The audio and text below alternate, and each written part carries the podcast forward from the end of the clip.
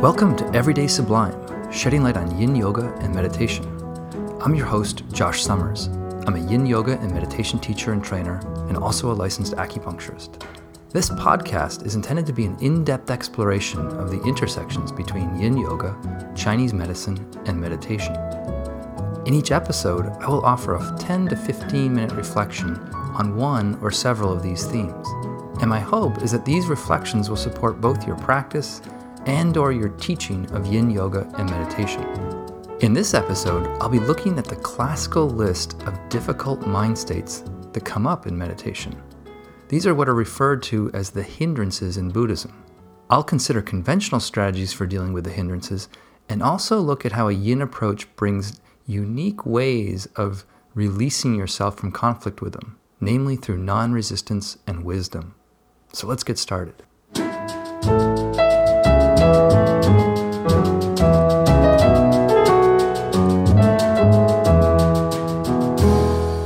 Okay, so whenever the topic of samadhi or wise stillness is discussed in Buddhism, it is usually done in reference to the obstacles or hindrances in the mind that block the development of samadhi.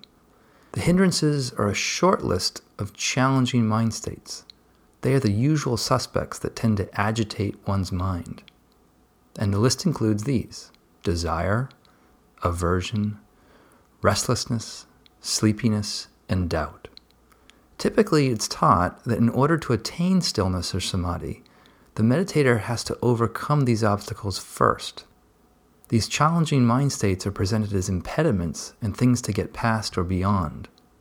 But in our exploration of three ways to enter stillness, three ways that can arise naturally in a yin approach to meditation, I want to suggest that rather than coming to stillness by overcoming or suppressing the hindrances, you might find yourself going into states of stillness simply by virtue of better understanding these mind states, and in doing that, releasing yourself from struggling with them. But before I present the case for a yin strategy of working with the hindrances, let me begin by reviewing some of the more conventional ways of working with them. If you look at traditional books on Vipassana meditation or mindfulness meditation, or if you attend a Vipassana retreat, you will likely receive some instruction on how to work with these mind states. And the instructions might sound like some variation of this.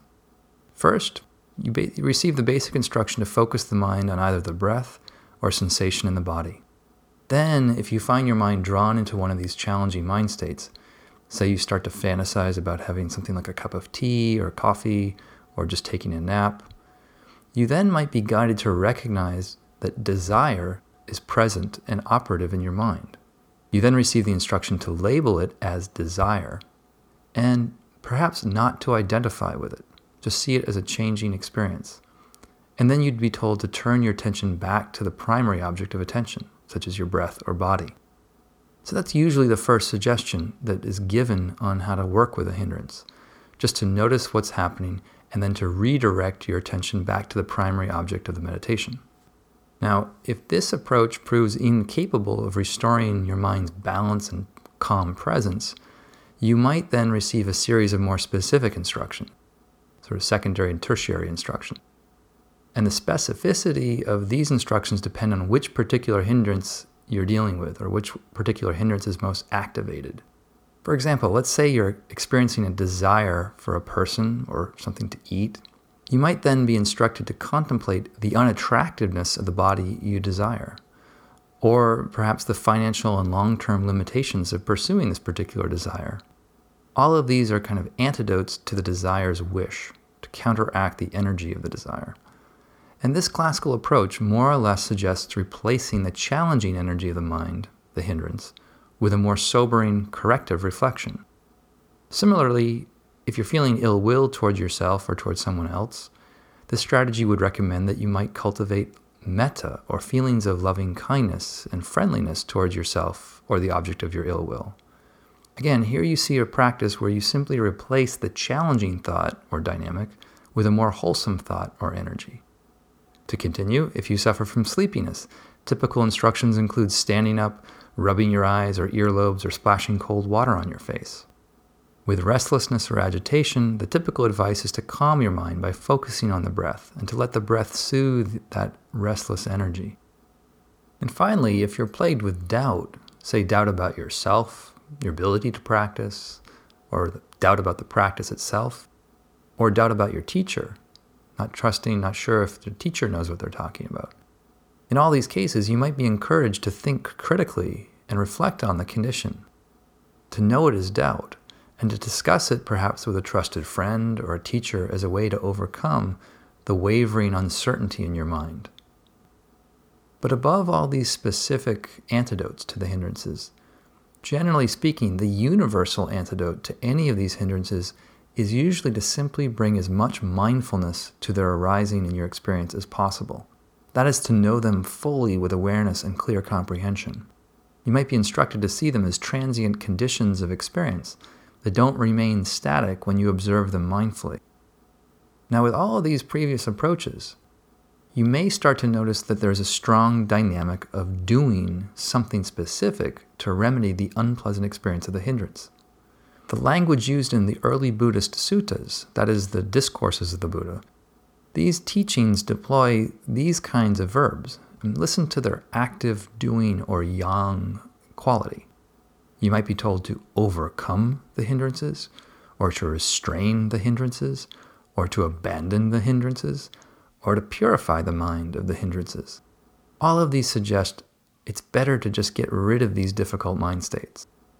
Now, this may seem a little off topic, but a phrase from a few years back seems to give a modern feel for the attitude that the meditator is being invited to adopt.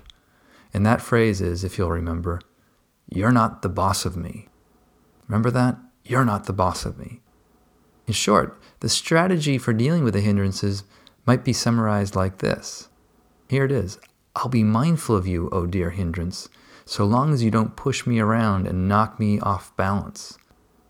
I see you, and you're not the boss of me. With mindfulness, I will weaken your influence and regain my balanced composure. So those are some of the common active or dynamic strategies for dealing with the hindrances. And if those work for you, I encourage you to use them and keep them in your kind of spectrum of yogi meditative tools that you use. But in contrast to these more activated and yang approaches towards working with the hindrances, I found it incredibly fruitful to adopt a more yin approach in my own practice. Rather than deploying any prescribed technique or strategy upon encountering their presence, I found that bringing just a relaxed, receptive, tolerant, and curious energy towards these mind states to be a really good first step. These qualities themselves reframe the energy that my mind has in relating to the hindrances. I'm not in an attack mode, pouncing to overcome them. I'm a bit softer and friendlier, encouraging a broader exploration of these mind states. Now, initially, this might not do very much to abate or mitigate the intensity of what I'm feeling. In fact, the energy of the hindrance may actually bloom and even expand more. This isn't a bad thing.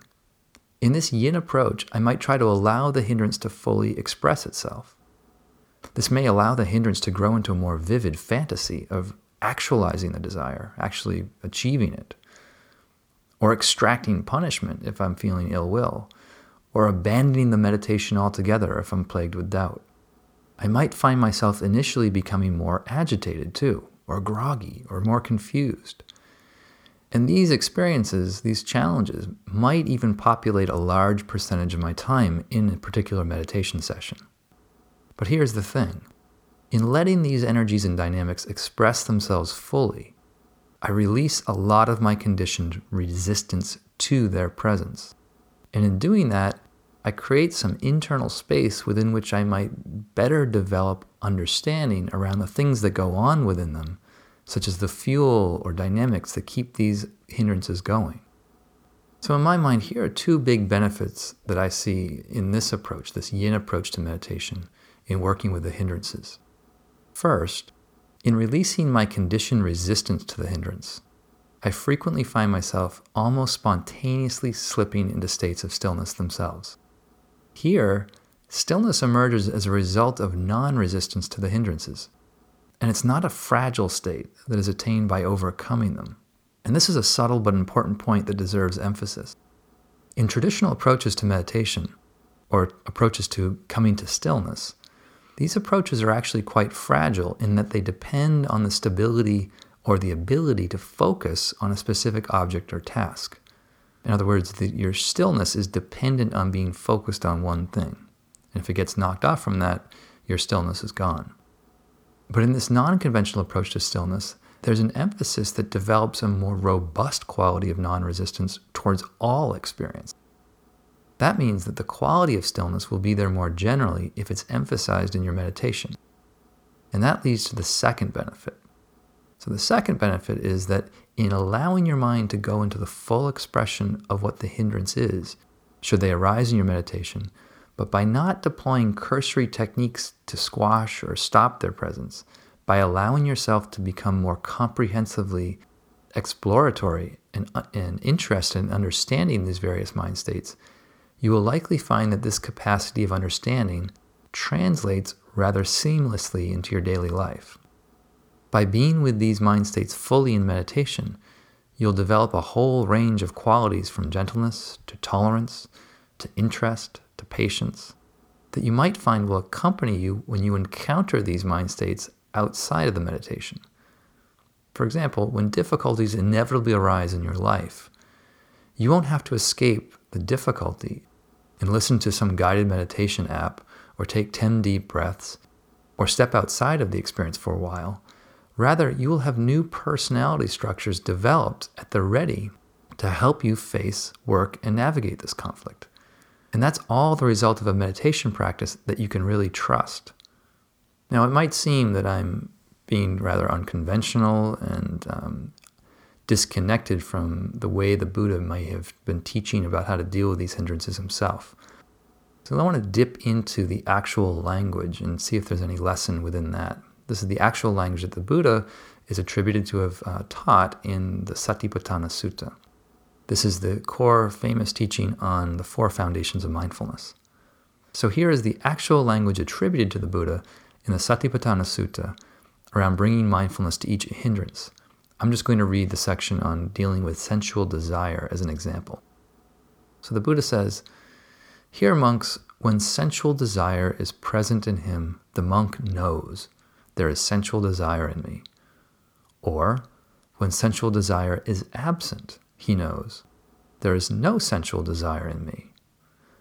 Or he knows how the arising of non-arisen sensual desire comes to be.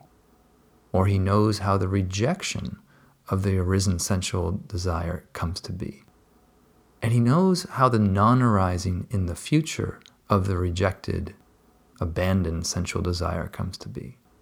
Now, that's a little dense, but notice how comprehensive this reflection is. It's not simply a matter of some facile recognition, "Oh, yeah, there's desire in me right now." Nor is it a prescribed formula of labeling the hindrance or telling yourself that the thoughts and feelings of the hindrance aren't really me. The Buddha is not saying, say to yourself, "Oh, this is not me," or "Don't identify with this desire." No, what the Buddha says to me is this: know these things, know these mind states inside and out. Know what fuels them, know what cuts them off or cuts off that fuel supply. Know what it's like when these energies are operative in your mind, and know what it's like when they're absent or unarisen. In other words, get to know how these mind states really, really work. And I can't really think of a better way to do that than to learn to be with them gently in one's meditation, and really explore them for as long as they are there. As I've mentioned before, I'm indebted to Jason Siff's teaching for opening my mind and practice to working with these energies in this way. Jason once mentioned to me, he said, "The hindrances are our humanity."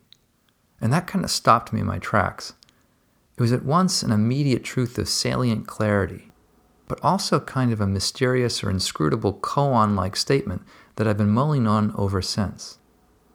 But in working with my full humanity in the practice, I realized that there has been a very gentle, gradual development of skillful qualities. So here's my last point here. And that is this: that this yin approach to meditation also helps avoid the common tendency for people to try and spiritually bypass painful experiences in their life or practice. You may not be familiar with the term spiritual bypassing, but that's a phrase that refers to how people use spiritual practices to actually avoid or go around painful and difficult issues in their life. I'll say much more about that in a lesson on spiritual bypassing. But I'll stop there for now, and in the next episode of Everyday Sublime, I'll talk about how sleepiness, the dull lethargy in the mind, is actually a surprising and counterintuitive way of entering states of calm and stillness. I look forward to sharing that with you, with insights from my practice to yours. Now, if you'd like to follow along with Everyday Sublime, please subscribe in iTunes. I left the link for you in the show notes, or you can subscribe directly on my site at joshsummers.net/subscribe. Also, if you'd like to study or train in yin yoga with me, check out yinyogaschool.com.